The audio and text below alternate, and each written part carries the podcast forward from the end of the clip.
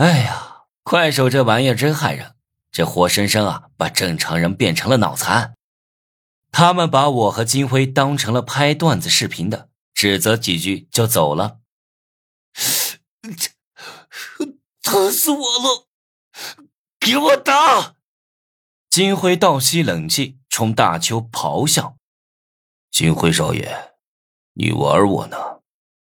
大邱一脸古怪：“那家伙的影子都没了，我去哪里打他？”大邱刚才忙着喝酒，没留心我，一转眼功夫就看不到我人影了。这，呃，在哪里啊？打他！金辉指着我，疼得站不起来。没人啊！大邱看到空荡荡的一片，面色更加古怪。我趁机跑进街边的一家服装店，偷了条裤子和一件衣服披上，再用最快的速度折返回去，在隐身状态下一脚把金辉踩在地上，大声问他还狂不狂？咦，哪来的声音？大邱听到了我的说话声。放下烧烤串，到处找我。隐身药水只有两分钟时效，我要抓紧时间打金辉一顿，然后用剩下的隐身时间逃走。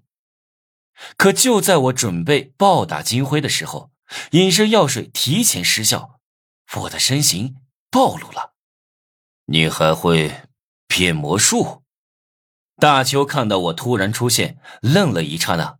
然后招呼手下围攻来打我，这些混社会的和学生就是不一样，下手很重，也相当狠辣。我没撑几秒钟就被打趴下了。这是道具第二次提前失效。我去，那个高级玩家究竟给了金辉多少好东西？我躺在地上，蜷缩着身子保护自己，从围殴我的人缝里看到金辉。在跟一个戴着鸭舌帽的男人说话。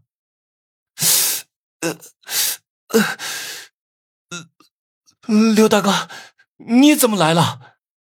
金辉看到这个男人，有一点激动，眼神中还带着一份崇拜。戴鸭舌帽的男人看了我一眼，我不来的话，你会中他招。我答应过你爸，要保护你，就会做到这一点。金辉知道他说的很对，也就不再说话，手掌一直捂着裆部，表情很不自然。没关系，我有很多灵丹妙药，回去给你治好。谢谢刘大哥。金辉似乎对这个叫做刘大哥的神秘男人很敬畏。平时嚣张跋扈的一个人，在他面前就像个乖宝宝。有种唯命是从的感觉。